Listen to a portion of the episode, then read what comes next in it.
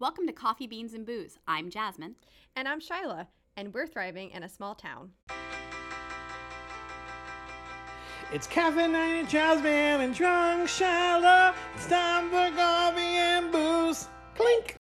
Hey, Shyla, how's it going? Hey, I'm doing well. How are you? I'm okay, although I find both of us stuck in the middle of a moment. We are both trying to accomplish so much in this crazy ass world, and it is, I don't know about for you, but even with the things I accomplish, there seems to still be like gray clouds overhead. Yeah, I mean, we're in this moment of, of being forced to innovate. Um, and as we've talked a thousand times before, right, innovation, with innovation comes risks. Mhm. And, uh, you know, there, there are risks involved in all of this. And I don't know. We, There we just went to a new kind of delivery, service delivery model with a team model. You just finished a play. Mm-hmm. Yes. All of those things are risky. And it seems like no matter how much we accomplish, the criticism is like a waterfall these days. Like people got to step it back. We've got to measure the criticism too. Like I think the fact that people are accomplishing right now is crazy enough, let alone to be harsh to each other about it. Are you finding that too? Yeah I, I guess you know it's just it it's just trying to find a um a balance. I hate that word. We hate that word. But uh just trying to figure out none. like no matter how you feel about the the politics that circle around all of these things you know there are there are things that we know to be true that if you've been around someone who's sick you probably shouldn't be around other people at least for a little while um, so you know just running into that and trying to figure out how do we make people or help people to understand that you know the greatest risks can be just not i guess buying into what's happening in some Mhm. capacity that doesn't mean you have to believe everything and you have to take everything in but yeah But I think it's erring on the side. Yeah, right. Erring on the side of being respectful and graceful, right? I think that's what we're trying to do, especially with our small organizations and our small towns of trying to accomplish so much. But you you talk about this risk thing, and I found an article in the Huffington Post that is the seven reasons why risk taking leads to success. So, what do you think? Should we should we check out this list? Yeah, I think it's a good idea. Uh, well, and and it it's a uh, seven reasons why. Yeah, uh, women. It's about women. Why why women should take more risks. Yeah, 'cause I I'm feeling- appropriate. Yeah. Can I make a confession? I'm feeling a little bit like the criticism coming these days is not the criticism that would hit up men in the same way it's hitting up women. Like I'm I'm feeling a little touchy on it right now. So yeah. You know, one of my pump songs is "The Man." I know. Swift. Well, So, T Swift. I mean, know. she's kind of our spirit animal. So yeah, absolutely. But let's take a list. Look here. Okay, so this list for women in the Huffington Post of seven reasons why risk taking leads to success. So the first one here, Shyla, is great, otherwise unforeseen opportunities often come from risk taking. Do you ever find that's true? Have you ever found like a time when like you know taking that risk led to other really great opportunities? Yeah, I mean, I'm thinking about two two things that were pretty risky um, as we were, uh, you know, in my role at the Caring Cupboard, and one of those uh, was th- th- there's a whole long story, and I I won't um, uh, bore you with the details of it, but basically, at the end of the day, there was an opportunity for us to get some help with the building that we were w- that we're currently in, um, and I didn't know any of the I knew one of the people on the executive board of the the the place that held our mortgage, but I didn't know the executive director um, of the housing authority. I didn't know basically anyone, but I knew that there was a possibility based on some historical events that happened um, that we could really leverage some kind of deal to make the transition to our we were transitioning to our own 501c3 um, the building was being transferred to us but that was going to come at a cost of at least you know the tax transfer and all of that Right. stuff um, and so I took a giant leap of faith and I emailed uh, Brian uh, with the, the Housing Authority and asked for a meeting with the executive team. And that day they decided to take back the building and we could be in there basically rent free. There, there's a whole, there's more to that. Right, but but, by you know, at the end taking that day- risk, you actually open Yeah. the opportunity for it to to make for better financial stability for your organization, right? And without putting yourself out there, you just wouldn't have that, right? Yeah. Yeah. Yeah. I mean, I don't, I, I guess I just, I, I went into that thinking the worst I could hear was no, and then we'd figure it out. Right. Mm-hmm. But the best scenario would be that we could figure out some way to, to make all of this happen. And sure enough, we did. And we didn't have to pay for the transfer of the building. And, you know, there was, there was Mm-hmm. a whole lot. And now we don't have to have, we're not saddled with a building at the end of this when we, when we move to our Mm-hmm. new home, um, that we're going to have to offload. So yeah, that was a big, like, okay, well, here we go. Well, and it was an opportunity you didn't even know was coming, right? So sometimes the risk is a good thing. So, so number two on this list is taking risks shows confidence and helps you stand out. I gotta say, I definitely find that's true. Like, especially I find it as a woman that if I take the risk, and sometimes that can be as small of a risk of like being the first one to talk at the table. You know, when it, when it sits there in silence and nobody's responding and somebody has mm-hmm. to start it, sometimes just taking the risk of starting the conversation, I find really does show that I'm confident what I have to say, that I'm thoughtful in what I have to say, and that I'm not afraid to start, you know, that I don't need to follow someone else's opinion in that. So, which is super super true building a building nonprofit theater programs it's all in showing your confidence like you need to know that you can pull the thing off you need to because it's Yeah. not just a one little thing it has theater has great risk in it to begin with. Working with students has great risk in it to begin with because they're unpredictable right? It just happens. They're young and they're Yeah. unpredictable. Um, and so i've definitely found that that showing that i'm not afraid of taking that risk does show confidence. And a lot of times that's what what other educators will say they appreciate about me is i will i will try it. I will try to do the theater in the middle of covid and then be able to be a leader who helps other people do the same thing you know? That's Yeah. the other piece. Well, and, and that idea Mm-hmm. that it helps you stand out, like I've I've literally been told that I was underestimated, right? Like Mm-hmm. that was recent for you my friend yeah, and it so burned when yeah when you when you yeah when you are are told that basically that you didn't you uh, until you did that thing you Mm-hmm. showed confidence and and and made yourself stand out in some way i guess it's easy for people to say well maybe You're that's right. not your wheelhouse or maybe that's not the thing that whatever Mm-hmm. but you know we're we're out to prove them wrong right jess Hundred percent, hundred percent. So yeah. All right. So number three, we learn from risks, and those lessons may lead us on an important and new path. Yeah, I think it's we're both people who stop and do sort of a post mortem of risk in pieces. Um, and I think you know, yeah, that's like a huge piece to this. So you know, being able to say, um, I can learn from it. Maybe it was a risk that that there was something for me to do a little bit different. I, I actually just had this um, in in doing putting on a live show in the middle of COVID. Um, you know, in a very controlled way. I actually over planned how we would handle mask rotation for the students. Like, you know, basically just like athletics when they went off the sidelines, they had masks on, but when they were on the playing field, the stage, they didn't. And I had it yeah. over planned where every time a student went off, they would get a new disposable mask. And mm. actually, what I learned from that, you know, yes, I took the risk in us even doing that, but what I learned from that was was that I actually over planned it and was making it more cumbersome than it needed to be. Many of the students could keep their same mask on them, and I was, but sometimes I was learning, and so it was a good lesson for me to remind myself that sometimes you over planning is not not so great either. So, but if I hadn't Yeah. taken the risk to even do that, I wouldn't have I wouldn't have been reminded of that.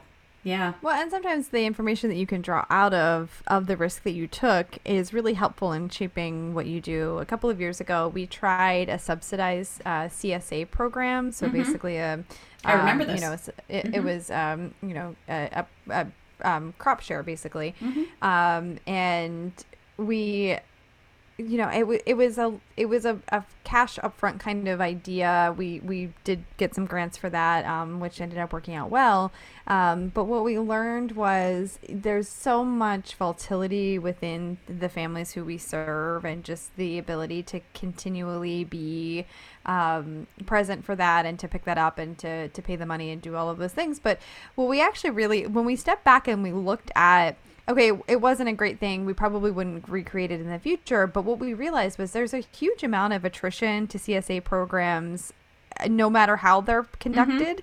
Um, and so we didn't actually see it as a big of as big of a quote failure as you know maybe we thought in the moment like man this isn't really working out.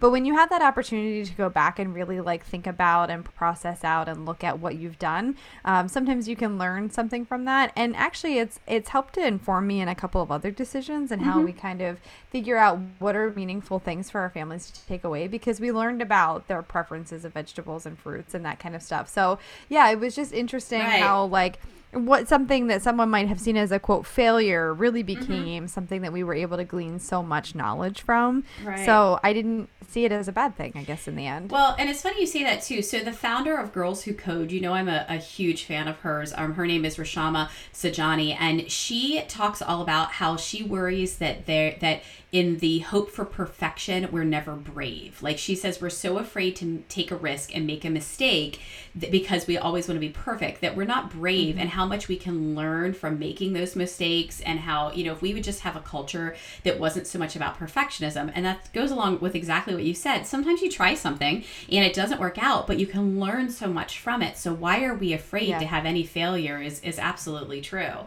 Uh, number Yeah. four and five on here are really related to each other. So success won't fall in your lap. You have to pursue it, and you don't achieve your, your dreams by playing it safe, which is so true, right? Like you're never going to grow to the next thing if you if you play it safe all the time. Um, so I know you see, particularly you you do so much grant writing. Don't you think like grants are like the most vulnerable thing on earth? Like you put yourself out there because you have to like tout the thing for your organization. You have to toot their horn. You have to admit Yeah. what you need. You, like it's so vulnerable. But if Yeah. you, it's not going to fall in your lap if you don't pursue it, and you're not going to achieve the dreams all on your very own if you're playing it safe all the time, right? Right. Yeah, Yeah. exactly. And, and you know, I I guess I just don't fail to talk about what we do at the Caring Cupboard to basically anyone who will listen, um, and that offers me the option the the opportunity, I guess, to really think about my elevator pitch and what works Mm-hmm. and what doesn't. And so, you know, I'm always kind of testing out new vehicles for that. Like, Absolutely. So I'm sorry, friends who have all heard the elevator pitches about whatever, but you know, just trying to figure out what's important for our families uh, and, and individuals and, and supporters of the Caring Cupboard to know about what we're doing. Um, and so, yeah, I, I guess you know, I I kind of work in that like if you speak it, it like you can speak it into life almost, um, and not Well, and if you say weirdo, it, but, it becomes yeah. real, right? Like, and until you Yeah. say it, and I always think that, you know, it's interesting. I always think that that if you can't say it out loud to your best of friends, like, but once you do, then it becomes easier to tell it to your friends, and then it becomes easier to tell it to your acquaintances, and then it becomes, you know, that you have to get it out there. And, and why can't it be true? You know, why can't it? Yeah. Why can't those dreams be true? So, yeah, number six, we already talked about just a little bit. Embracing risk taking helps you overcome a fear of failure. Do you have the fear of failure? I'm asking the question I already know the answer to. Um, I would say that my fear of not being enough is greater than my risk, my fear of failure, for sure. That's deep, Yeah. my friend. Yeah. I mean, I, I, there are some things that I don't want to fail in, Mm-hmm. um, but there are other things that I think I've insulated myself against, like an abject failure Mm-hmm. of, like, which is helpful. You know, having a really uh, wide net of people who you can call and rely on. Um, that's definitely I, we talk about this right. One of our tenets Mm-hmm. of Coffee Beans and Booze is having your group of people who have who bring different things to you that you can rely on. Mm-hmm. And I am so not generous. the expert. Yes, I'm not the expert in a lot of things, but I have people who are, which is really great. It's a way to, Absolutely. to handle life. Yeah. No, absolutely. How about you? How's Um, your uh, my fear, of these failure. days? Well, my fear of failure is big, and you know that. Like that's that kind of feeds in my perfectionism thing because I will not. I will literally procrastinate doing something because I'll be afraid that I won't do it well enough. Which gets back to your "Am I enough?" thing because I usually can figure out a way to blame myself for something that doesn't work out well instead Oh, of yeah. We're so good at oh, that. We're so good Yeah. at it. We're like we're champs at that, man. If only that was like an Olympic uh, exercise, I could totally win it that way. so yeah, the fear of failure is tough for me, but I am really pushed by the people that I get to help by what I do, whether that's through technology um, at higher ed. You know, I can truly see the outcomes of what I do. So that fear of failure for me. Um, I can be so patient with other people, so like that's okay. Or at the, you know, at the school district, just knowing that what I'm doing is really helping them with their lives. So, you know, and and I think for me that really leads into the final one here, the final step here, which is number seven, which is take a risk that doesn't mean that doesn't mean doing it haphazardly, right? So when mm-hmm. I take a risk, or when you take a risk, it's a really measured risk. Like I wasn't like, oh gee, I'm just going to put on theater in the middle of of a COVID because it doesn't matter. No, I'm Yeah. going to create a collaborative environment where students need an outlet and provide something to our community in this way that's very controlled and you know where we thought about everything and we've done it in a nurturing environment low stress level high careful nature of what we were doing and things. So it was very much planned and not haphazard. How about you? You take risks Yeah. but in controlled ways? Yeah, and I think that would definitely be something to offer our clinkers is the idea that uh, you have to invest in the bird's eye view of of uh, um, of some kind of venture, right? Like you cannot just say, "I'm going to ask for X thing so that I can do X thing." You have to mm-hmm. think through what are the contingencies of that. What does that look like? What are things that? How can this fail? How could this be you know, successful? What are the things that kind of put it all together? And and I, I guess you know I discovered that not everybody has that that ability for for vision Mm-hmm. and to be able to implement you know that kind of thing. But that's where you lean into other people to talk about and to think through you Right. know, the risk that you're willing to take. You know, does this make sense? What are some things Mm-hmm. that I didn't think about? Um, you know, and and the more you practice doing that, the easier it becomes because then you don't feel like you're taking that all on your on all on yourse- yourself. your own, well, and it's funny Yeah. you should say that because as I was researching for our conversation here about risk taking and all of those things, the other side of that is is to not second guess yourself, right? That's the other piece to that. And there's so many Yeah. studies about why women second guess themselves. What usually they don't second guess themselves on their own. It's because of some type of outside piece. And some of the things and the principles that I found were like things to not second guess yourself are to trust your intuition, but also to reach out to a group of advisors for advice to put your mind at ease, right? And that's part of the thing. When you're going to take risk, have people around you that you can bounce those ideas off. It's it's one of the reasons that you and I are our friendship and our love for doing for our community and our personal and our business lives all intersect because we're constantly mixing those conversations, right? We Yeah. could be talking about Animal Crossing one week and how I've completely abandoned my poor little animals with their pumpkins, you know? and the next minute we're talking about do you think this is safe? What if I do this? How about the spacing? What about this location? You know, we mix those conversations because we're advisors and so many of, of the people in our lives are, right? Yeah. You know, definitely. Yeah, so it's so important to mm-hmm. find those people that you can trust, and and that's how you move forward, right? Right. Like some of the things that I've been encouraged to do.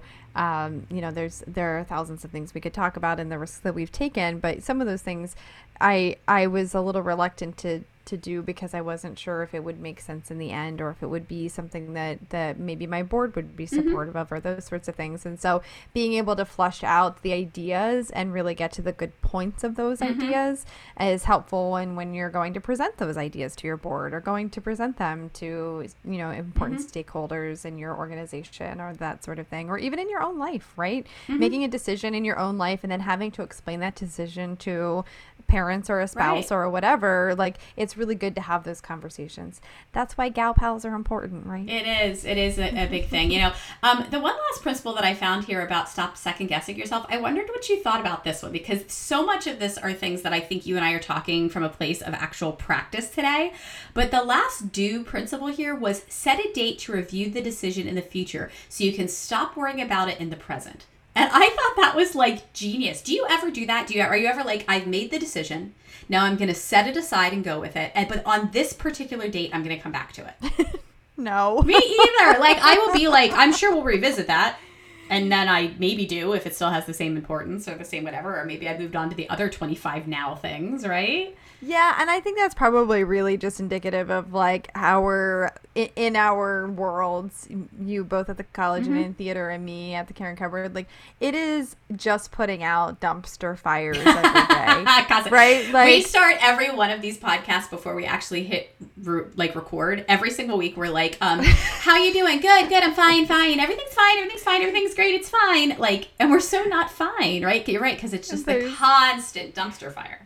Yeah. yeah, so there's that, and then the small fires that cause this the dumpster fire. So yeah, that's the, that's the problem. Is like I think we spend so much time, and you know I'm sure our nonprofit friends can can uh, relate to that. It just like we spend so much time putting out the small fires that that happen, and geez, like the eruptions that just that happened that happened on Friday. We got three pallets of food, and we weren't expecting, and we were not ready for Right. our communications team meeting, and just trying to pull everything together. And it's you know thankfully everyone's nice and we're all friends.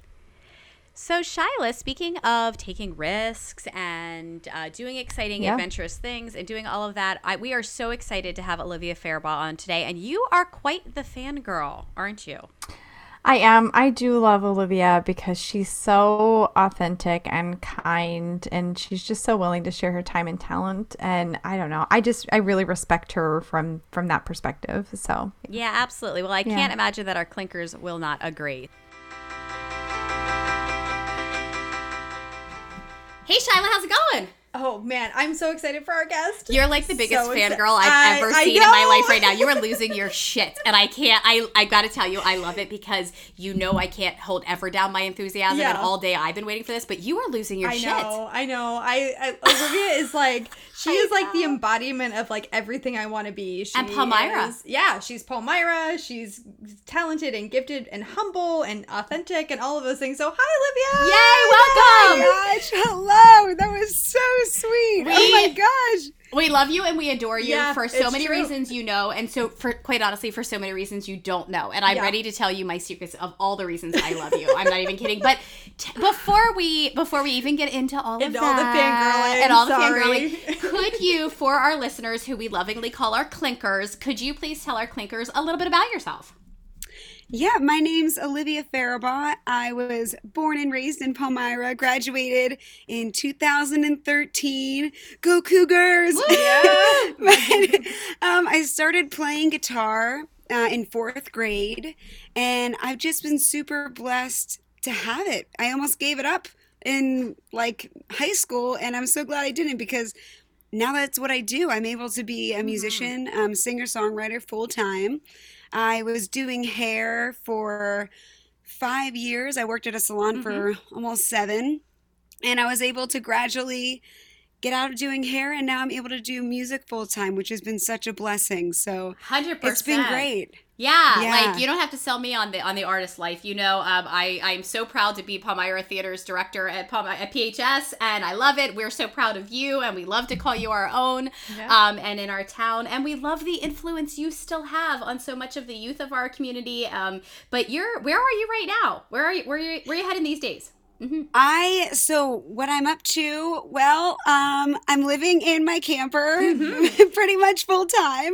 I love the Um, camper, by the way. Love yeah. the camper. Are you loving camper Thank you. life? I'm loving it. It's Yeah. so it's like so simple and it just seems like even when there's like chaos in the world, Mm-hmm. You just it's simple. Like that's one thing that will always just be simple. That's amazing. So I I love that. You know, I get overwhelmed by like too much stuff and too much and so it's perfect. As I Yeah, have a it's basement full of 13 years of crap, Yeah. I fully understand this. Um, Shyla and I have both been much, we have both been on the mission to uh, divest ourselves of crap, Yes, and so I appreciate that your your RV only has so much space, your camper only has so much space, and I do I love it. You share a lot of your life on your social media. Like I know where you are in your camper, and I know where you're performing, and I know what you're doing. But it's not just about where your venues are, but you do you share your camper, you share your life with people. Is that important to you? That part of your brand is sharing your life with your your fans. Yeah, I that's such a great way to say that. I mean, thank you so much. I feel like that is my goal to be able to give people a glimpse into what I do. But like, you know, for me, I feel like mental health is something that just in the last couple years I've noticed have really been a part of the message that I've been wanting to portray because I mean, I'm on my own journey with anxiety and my own insecurities and so I feel like I've been trying to be really transparent about that because so many people that I look up to do that. They're Mhm. very open. They're just like, "Hey, I had an interesting day today, and this is what I learned about it." Let you me know? tell you how I got Or- through Yeah. from morning to night, right? Yeah, exactly. Or like this quote helped me today, and so I've really noticed that that's what I look up to people for, and hmm I want to be that. I want to be able to let people know it's okay not to have a good day, like just to Right. embrace it and get through that. Well, and it's so you know. amazing. Like when Mhm. we were reading our, our pre show um, interview questions that we send out to our people, you know, you talked as equally about the awards you've won and the amazing accomplishments you've had as music, but you were sure to mention the fact that you are an advocate for mental health awareness and how important that is to you. You know, what is it about making sure that message is out there, particularly right now in our world where we know not only is mental health awareness like important, but I can't even imagine the battle we're going to have in the next for this entire next generation of living through COVID. I mean, don't we know that that the real tragedy that's going to come here is not only our physical health but our mental health too. Like what what it was it about your mental health journey that has made you say, I'm going to share this because I want to make a difference to other people? Yeah, I I think it's kind of come really naturally. Um, even before um, the COVID Mhm. thing started, I realized that that's what I wanted to share.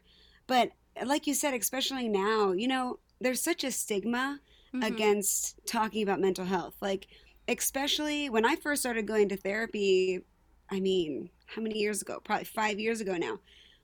I was ashamed of it. I Mhm. thought I felt kind of weak Mhm. going. I felt like there were so many things like, oh, I, I can't tell people that I'm going. Mhm. You know, it just felt like that was something that you should keep to yourself. Mhm. And now, as I've been growing in that, I'm like, why is that a thing? Like, Mhm. you know, people go for runs every day. Like, I Mhm. go for a run or I go work out, and that's something I'll share, you know, throughout my day.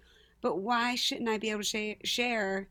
Yeah, you know, I have to go well, to and therapy. it's funny you say that because I find that you know I'm very open about the fact that I've had a, an incredible therapist for for several years. I mm-hmm. often say to Shyla, like in another time and place, we would simply just have coffee and she'd be one of my besties, like kind of a deal. Mm. But I'm so thrilled she has that distance from me as my therapist, and I'm really open about it. And I find that the second I say like, "Oh, I had a therapy appointment this morning," or "I'm really glad I talked to my therapist about X, Y, and Z," mm-hmm. other people respond either the same or they say to me, "Would you mind sharing, you know, the practice or the name because I find that I need someone." Do Yeah. you find that that as you share your experience, other people share back? Yeah, I think that's been really encouraging too when I started saying this. Um, that there is like a okay, like I feel safe with you to ask you Mm-hmm. to really open up to you. And I've always been like, I don't know if there's like a weird energy around me or what, but I feel like when I was doing hair, especially, like I bet. Like, uh, be- by the way, I wanted to say that being a, a salon artist is like being a Oh, yeah, therapist for totally. sure. Yeah. Uh, my gal Jess yeah. knows more about my Yeah. life than most people. well and i think I, I i don't i don't know uh, you know terribly a lot about you in terms of like how like your orientation in terms of like whether or not you're an empath but i i'm an empath Yeah. a thousand percent You and take I, on all of our i struggles. find that people will be like hey let me tell you about my life and i've like barely met you like i i all, like people my mom would always tell me that i have a friendly face like that's you have a friendly face, Shyla. That's why we all dump all our problems at your doorsteps. I know, but it's it's funny. I have both a love and a total I'm so sorry face for Shyla, who's had to deal with so much of my life in that Aw, empathetic way. yeah, it's but it alright. is good to know that you're surrounded by those people, but but not only that you're surrounded by the friends who can support you, but that you can have the experts in that area. You know, like I always say to my kids, if you had a broken leg, you would go to the doctor to fix that. You Right. know, if your emotions are off, you Yep. should be able to have some maybe your brain needs some help, Yeah. you know, and and we shouldn't be afraid to talk about that. yeah yeah. Does that translate to your music some? Do you do you ever bring that in, into your Oh. music? Yeah, a hundred percent. I mean, honestly, I feel like so looking back, you know, when I was in middle school and, you know, through Mhm. high school too, I didn't realize I was like having panic attacks. I didn't know what it was. Mm-hmm. I just knew, okay, Mhm. this is going to be a moment. And then it was just trying to get through that. And usually then I would take my guitar and I'd sit and I'd write and I'd try to just process it out. But I didn't know what I was going through Mhm. at that time. And even looking back, I'm like, wow, did my music really Mm-hmm. help me through that?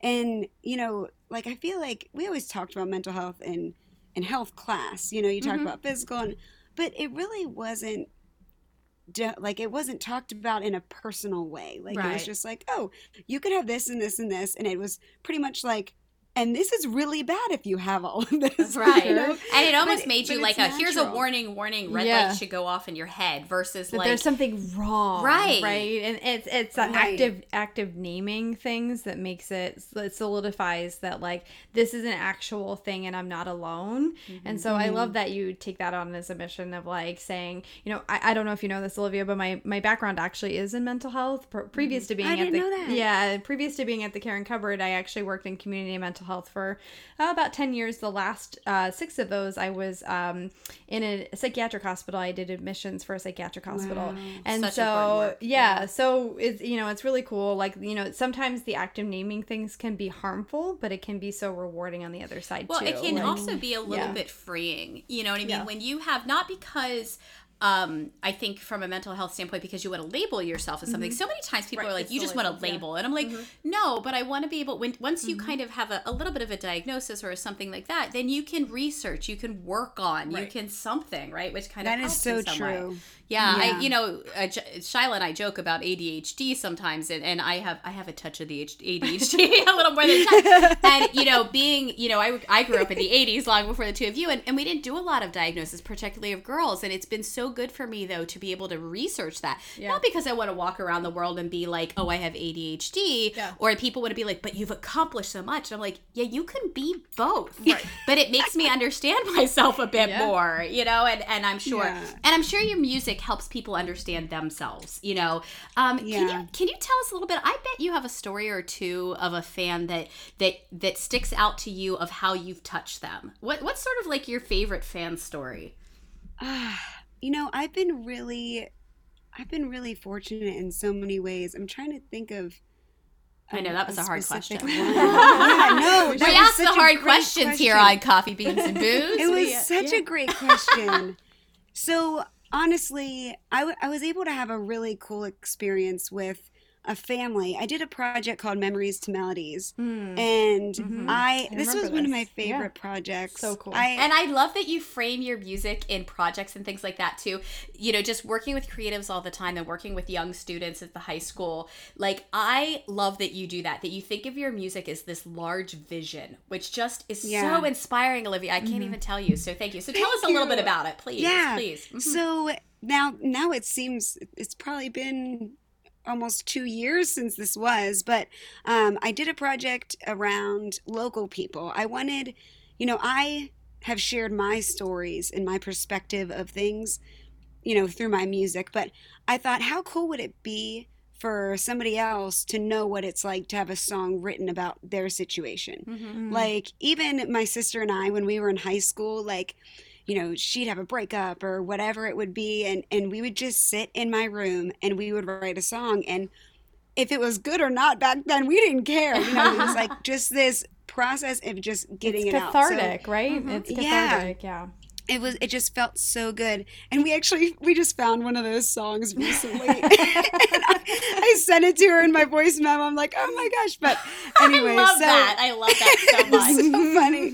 It's called Alien World. I'm like, yes, yes. We're all gonna go g- Google Alien. World and see what comes up. Absolutely. Oh Yeah. my gosh. But um so I I had this idea. I'm like how cool would it be for someone else to know what that's like. So I started just putting the word out that I was looking for local people's stories to write songs about.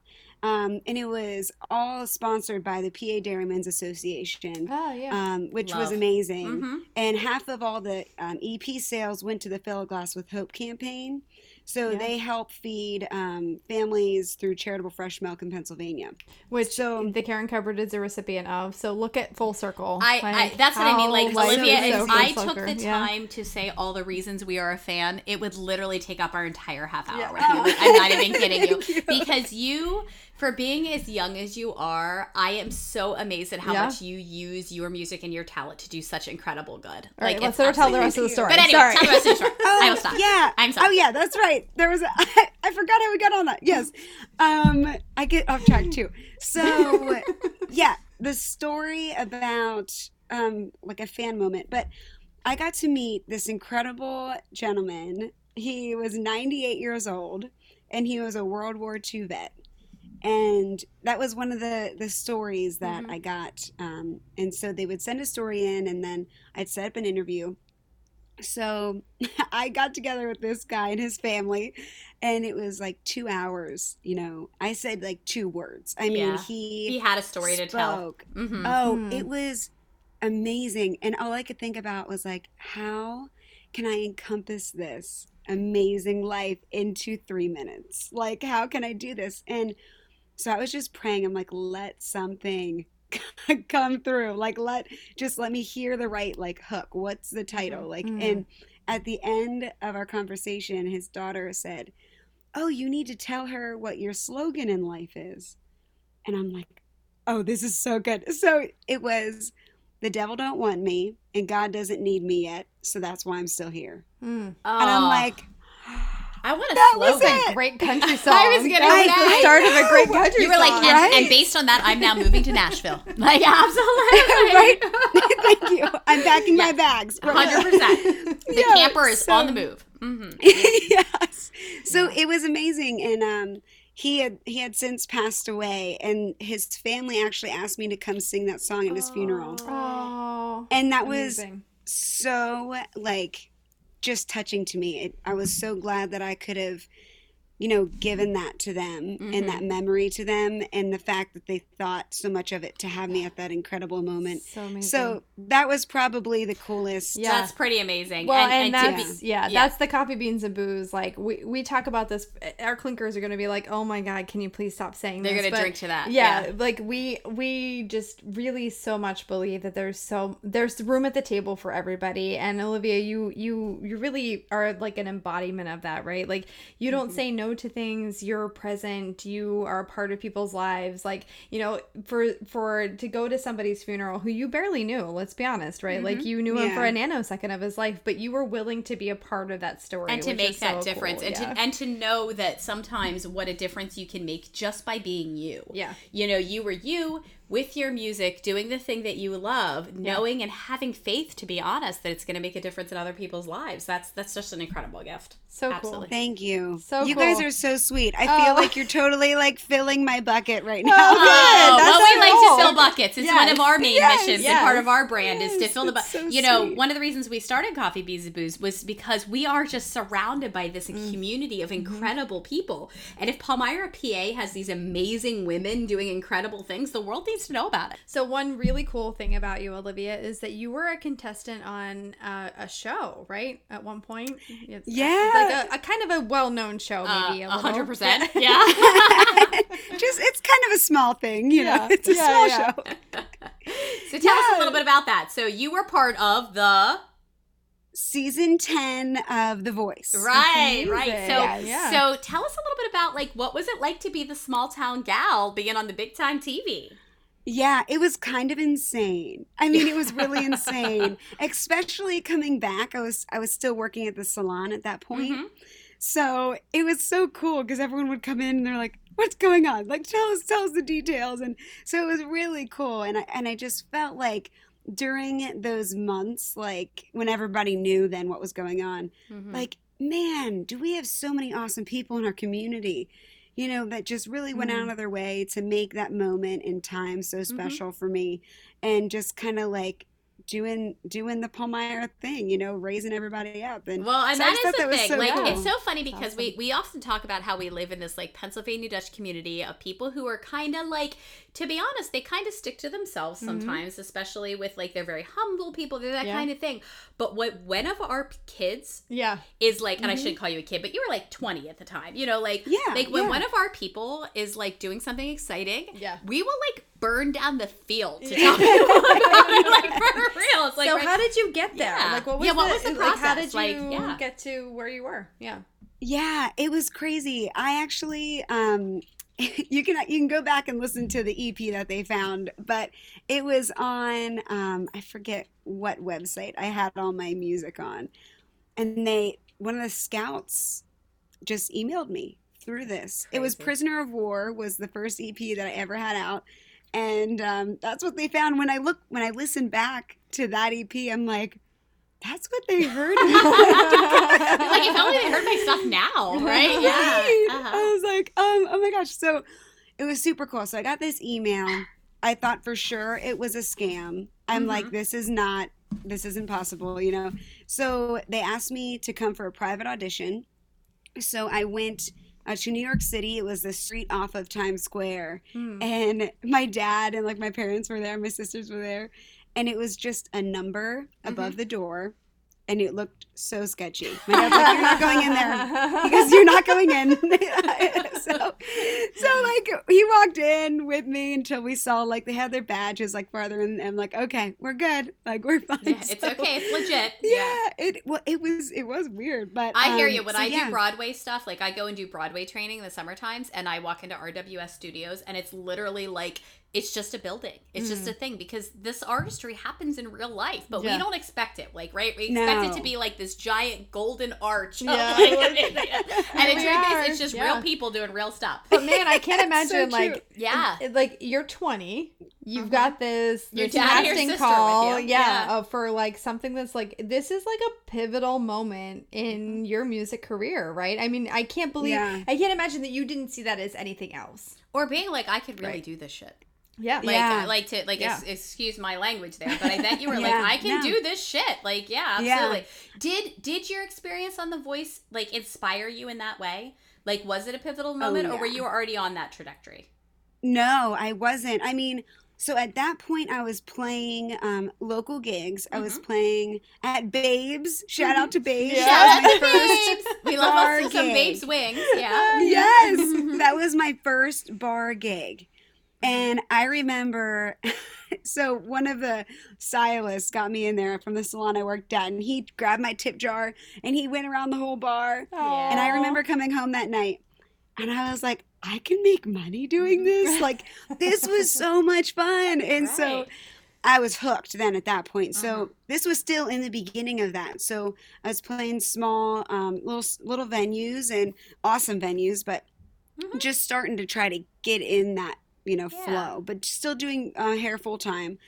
And um, yeah, so once I got on this opportunity with The Voice, it was a total eye opener. Mm-hmm. Yeah. Like, Like- this is a career. like someone for you. saw me, thought that I was good enough to be this. Mhm. Like that. Yeah, Yeah, that's right. That's such reinforcement, right? 100%. Yeah. Oh Yeah. my. Oh my goodness. Yes. And so it really gave me a lot, like, to believe in myself. Like, okay, this is legit, and to kind of see this is the music industry. Like at that point, I didn't know a lot of people like my age playing out around. I didn't really have like a community of Mhm. artists that I really knew at that point. So it was so cool because the friends that I've made through the voice, we're still friends now. Mhm. Like That's awesome. I feel so blessed for that. Like Grace Leer, she was actually just on American Idol. She got to the top 10, but Mhm. like we ran together during The Voice. Like it was just Yeah, like so cool, you know, to see everybody as they're rising up too. But yeah, I mean, I remember the day of the blind audition, like just the the energy that was there was Right. just unlike anything. It was amazing. And so it was a little bit of like coming back after that, Mhm. you know, I was like, okay, it was kind of a culture shock. Right. Yeah. Like go- re-entry, right? It's kind of like when people study abroad. Yeah. I'm like, we need to treat this like a space re-entry Yeah. because that's what it's like. And I bet it was Oh, for yeah. you too. It yeah. had it totally. Mhm. And so I thought it was so funny. And like after you after you get off stage, they like take you um, and they have you talk to a therapist. Mhm. But it's like a can you sign this paper so we know you're not going to go crazy? Oh, like, that's to cover their fascinating that that's part of the Yes. process. But I'm going to be if you're- honest with you, you Olivia. don't go- I okay. love that, that that that is part of the process. To be honest yeah. with you, like not I that thought I'm it sure was wasn't very good. Yeah, Yeah. not that it isn't part of checking a box, but like artistry and mental health go hand Yeah. in hand. We Yeah. often focus on the negative of that, but there is Yeah. such positive to that as well. I mean, that's Uh-huh. wow. Yeah. That blows Yeah. my mind. That's Yeah. amazing. Yeah, Yeah. absolutely. I think it would have been nice to Mhm. like, and it did it- at that point because of where my head was at. It felt like they were checking a box, but I think if I would have been like, "No, I'm not okay," like I think that they would have then taken another step. But at that point, I'm like, "Well." I'm a little upset because I didn't get on the team, but you know, it was it was really interesting, like you how you brought that up. It do like Mhm. it does, you know. It makes me think we should have a therapist at the end of every show. I'm not gonna lie. Like, if it, like I, you know, Shyla, like I have so many conversations with you about how our children, are, our children, yeah, our students are um, handling the end of a show, the end of a production, because there is like Wow. the there's the joke about the after show, Yeah. whatever. And Olivia, I don't know if you know, but last year we worked with Broadway um, creators to do the high school version of Amelie. We were the first people in the country to do so. It was this big thing So awesome. and it was so cool. Our friend Jake Wynn, who I'm going to ask you about in a minute here, and he was the lead in that. Like, it was fantastic. But there was definitely a letdown afterwards because they were such a Uh-huh. part of being the creatives on such an important project. And then it came to an end. Yeah. And that's hard for adults, but it's especially hard for students. And I, I often say to Shyla, if I had it to do over again, I would handle that just a little differently and Yeah. that we would still meet each week, even though rehearsals were over, just Mhm. to process through that. And that kind of sounds a little bit like your voice experience of that you're part of this Yeah. giant thing, and then you have to have reentry to real life, you know? It's so true. Yeah. You still got to make a buck, so you got to return to the you hair got to come back and cut someone's hair. Like, yeah. Yeah. And color. Yeah, color so in the spin. Yeah. Hundred percent. So for you, what type of inspiration did you take from that though? Okay, so you had auditioned for The Voice, um, they went on with the season, all of that happened, you returned to Palmyra. How did you use that experience to inspire what's been an incredible career, which we're gonna talk about here in a minute of where you are in this great journey that you're going through, you know? Um, like how did you use that experience that maybe didn't turn out just like you would have loved to have had it, but use that as an inspiration? yeah. Yeah. Yeah, it lit a fire under me that I did not mm-hmm. know could be mm-hmm. lit. Mm-hmm. You know, I was always I'm very competitive. I I mean, I ran track and cross country like I'm a super competitive person. So, I think for like some reason that like came out in me like Mm. all right, I can do this. Like, you know, and, and I and I think it came back to the piece of like I, I believe in myself even Yeah. more because before that I was like okay I can do this as like a side hustle like Mm-hmm. but then coming back from that coming back to the salon I had a lot of like finding myself again like you said like kind of reentry into that world but now who am I in this world that I've now grown I've now grown in this experience and so just trying to find myself in that I think was Yeah. was an interesting time but also really inspiring and so that's when i knew i i needed to do this full time eventually um financially i wasn't in that place yet Mhm. so Yeah. like i've had little goals which is so cool like looking back at this because my dad always says he's like olivia you've come so far but you ha- you feel like you haven't because i'm always like okay what's next what's next and Yeah. so I think this is really cool, like looking back, because at that point, so I was still doing hair full time, playing a couple gigs. And when I came back, I'm like, I need to play gigs. Mhm. Like, I need to make enough money to at least go part time doing hair and start kind of working that out. Um, and that's what I did. And so through that process, playing more gigs, I got in contact with um, a college market um, agency Mhm. and started playing college shows. Mm. And that income has allowed me now to be full time Mhm. doing It's music. amazing. Amazing. it was so Yes. cool. I feel you, Olivia. Hell hath no fury like a woman underestimated, right? Like Yeah. I like that is Yeah. like my like I Mhm. hate to be underestimated, and like I feel like you we're, we're we jive in that. Like you were Mhm. underestimated in some capacity there, right? You're like, I'll show I'm gonna show you I- what I'm yeah. gonna. and then came then came a marriage, a camper, and you do have a hell of a lot of travel. Like Yeah. I watch you and I'm like, look at her in Nashville. And I'm not gonna lie, during COVID, when I saw you do your first show, it, especially like in Nashville, which I know is your you're you're looking forward to moving to Nashville, right? That's sort of like your next goal, yeah, your next I'm looking here. forward to it. Um, but you know, in my mind, I want to come back here as like have my base down there, but Mhm. still travel here to do shows because I just have like that's the only thing that makes me so sad is like the community of people that I've It's an incredible to, community. It really is. around Um, here. I I have confessed this to the Clinkers before. I've confessed this to Shyla before. When I I went to school at Lebanon Valley College, and I swore I would never live in this area. Mm-hmm. And I ate those words, of course, because I married a man from here. And I love this community. I yeah. literally I have never in my life felt so much a part of things, and I can totally understand Olivia why you want to make sure you never Yeah. lose those roots here because it's just an incredible place. And you have used your voice, no pun Yeah. intended, but pun intended, Mm-hmm. there um, to influence some youth in our area. One of which is a dear friend Yeah. of mine, um, Jake Wynn, who is the son of our number one fan. We even call her Jake's mom. Jake's Shout out to! Mindy Wynn because she's the best momager I've ever met. Right? She's amazing. Oh, You- she's awesome. You spent some time with Jake. You spent some time with Addie. Can you Mm-hmm. talk about why you invest that time? I mean, it would be really easy. I can't imagine how competitive your time is. Just in that you've got a lot to do. You got to write your music, prepare your stuff, travel to your places, do your your pieces here. Like so much going on, but you really prioritize making sure that you have time to mentor these students. Can you talk a little about why that's important to you?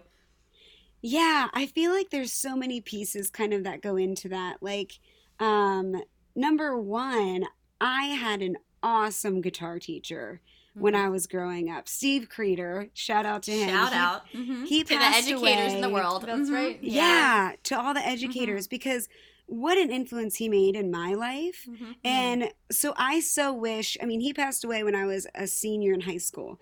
And I'm like, man, did he make such an impact on me? And so, like, I just want to be that for somebody else because, you know, like I said earlier, um, just briefly, I was going to quit doing Mhm. guitar Mhm. because I was overwhelmed with sports, I was overwhelmed with school. And the world And tells you you have to make choices, right? Yep. The world tells you this. Like they're like Yeah. so often, you know, we we're told we have to make a choice Mhm. between sports or the arts or arts and academics or Mhm. whatever it happens to be. You know, yeah, Mhm. absolutely. Yeah, and and so I remember bawling and I called him and I'm like I just can't do it. I'm like I'm overwhelmed and he's like you're not quitting. He Mhm. goes you're not quitting. I will meet you at whatever time I can meet you. So Mhm. we would meet at 8:30 every Wednesday night. He would go in, have dinner with his wife and come out and have a lesson with me. And so I was so moved by that and so grateful for that. So I just I'm always like, you know, music has a way of bringing people together and healing and doing so many incredible things and if I can help anybody that wants to be on the same journey, it's hard. There's a lot of rejection Mm. in it, Mhm. I'm sure as you know, Mhm. like oh yeah. which is this is why I'm just so grateful that you guys are like totally filling my bucket because like lately it's been like a lot of no's and then you'll get Mhm. one yes and it's like Mhm. yay and you then celebrate those. it is. Yep. Yeah, Pop the champagne. it's- yeah it's it's a it's hard. hard It's Yeah. a It's a hard hard road industry. sometimes. It is for sure. so if I can if I can be any help to someone who wants to do that. I I want to and Well, I can tell I you wish- you are. I don't know how much you've talked to Jake Oh, lately, thanks. but I will tell you, you know, his efforts through COVID, and I had some t- students who really just needed to take a break to Mhm. say, Mrs. Booker, I'm, I'm a bit depressed, or Mhm. I just need a break, and I Mhm. honored that, and I was like, okay. And then I had some students like Jake who were like, I'm going to use this time to write music, to be out there, you know, playing out where it's safe outside. Mm-hmm. I'm going to use this time to kind of focus myself. And, you know, I hope that you know the difference you're making in these students' lives because, you know, Thank like I said, I know Jake even more than I know Oh, Addie. yeah. And he Yeah. has used your inspiration. I mean, he will literally say to me sometimes, Well, Mrs. Booker, you know, Olivia does this. And so I was thinking this thing and I oh, wondered what Oh, you thought of it. sweet. And I don't mm-hmm. know that you always get that feedback. And, and Yeah. you know, I know that your career is about, you know, moving to Nashville and we will definitely make sure we're cheering you on from Absolutely. Pennsylvania. Yes. But please know that no matter how far you're going, your influence on these students, Yeah. what they're doing, these young musicians, it's felt. Yeah. It's felt every day, all the time, and Thank you should be very proud. It's it's really something, and Yeah. it's about what we believe in here on on Coffee Beans and Booze is about celebrating all those goals. Yeah, and we've all gotten to Yeah. where we are because of people who believed in us, and Mhm. it's really awesome at your age and and where you are and your talent and all of those things that you still say. I'm humble enough to be able to repay that. It was so super awesome. Yeah. Thank you. You Olivia. you Thank really you. embody so much of what awesome. of what Palmyra is. you. No, no, you are. You know, we're so proud to to call you our own. I almost feel guilty in it sometimes. Like, well, Olivia Fireball. We knew you her maybe when. saw her in Nashville, or you maybe saw her somewhere else, but she actually belongs to us. Yeah. Like I, I get all catty like that, but yeah, hundred percent Hundred percent, hundred percent. So, well, we thank you so much, Olivia. Yes, we could probably talk for hours, like we see so many of our guests, but Yeah. it's so amazing. But before we go, we have three questions. Three questions. that we ask Okay. every single guest. It's the Yeah. only Okay. consistent thing we do in our lives. Yes. um, first of all, what is your favorite coffee beverage? Oh, okay. Well, I am currently obsessed with it's what's it called? Apple coffee cake. Oh, Oh, I'm so it's, intrigued. It's the beans. So we just got a French press. okay. So we've been grinding these beans. They're from um Lititz. oh, It's Okay. called what is it? Wa- Waff? I should know that. It's amazing. I'm literally just like a straight coffee bean with like some stevia. But this Love. coffee Mhm. is amazing. And it is so good. Isn't that the deal? Like when you have like a local whatever coffee that is so Oh, good, because so Lititz is not very far from us. Like that's amazing. They not only do they have Wilbur chocolates and great pretzels, but is it Sturgis pretzels? Oh yeah. Right? Yeah. And fantastic coffee. Wilbur, That's yeah. amazing. Well, Shyla here That's handles good. question number two for I us do. here. She does. Yeah. So uh, we want to know what's your favorite cocktail Mm. or or adult beverage. what are You we don't have to drinking go when we're sitting by the camper? Yeah, Mhm. yeah. Mm, okay, well, if it's summertime, a mojito, a hundred percent, I'm right there. with you. hundred percent a Mhm. mojito. But honestly, like I've been into like fall and winter.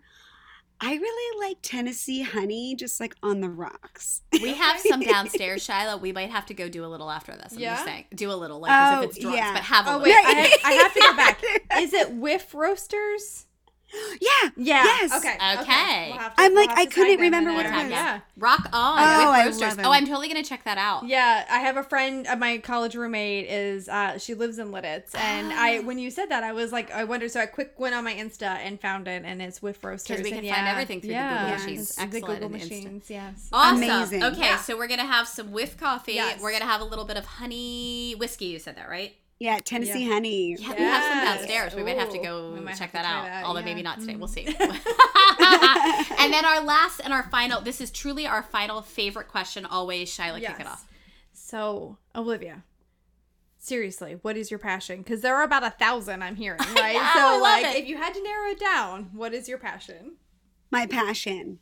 Mm-hmm. Oh, this is really hard. Okay.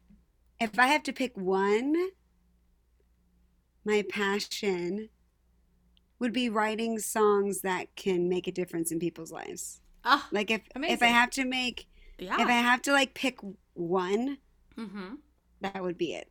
Well, we love it and we love you, which is no secret. We are fangirling beyond belief over here. It's we are going to clink to you, my friend. Yes. Thank, Thank you. you. so incredibly much for yes. everything that you are and everything you give to our, our community and further. That's Yeah. the fantastic thing is that I think sometimes I think our desire is to actually have Palmyra community like permeate the whole world. Yeah. But, you know, that's fine okay Absolutely. with that. So, Absolutely. Thank you for your time today. Thank you for being who you are, you. and uh, we we appreciate everything about you. And and good luck. Thanks for listening. I'm Shyla. and I'm Jasmine, and we're thriving in a small town. It's caffeinated Jasmine and drunk Shyla. It's time for coffee and booze. Clink.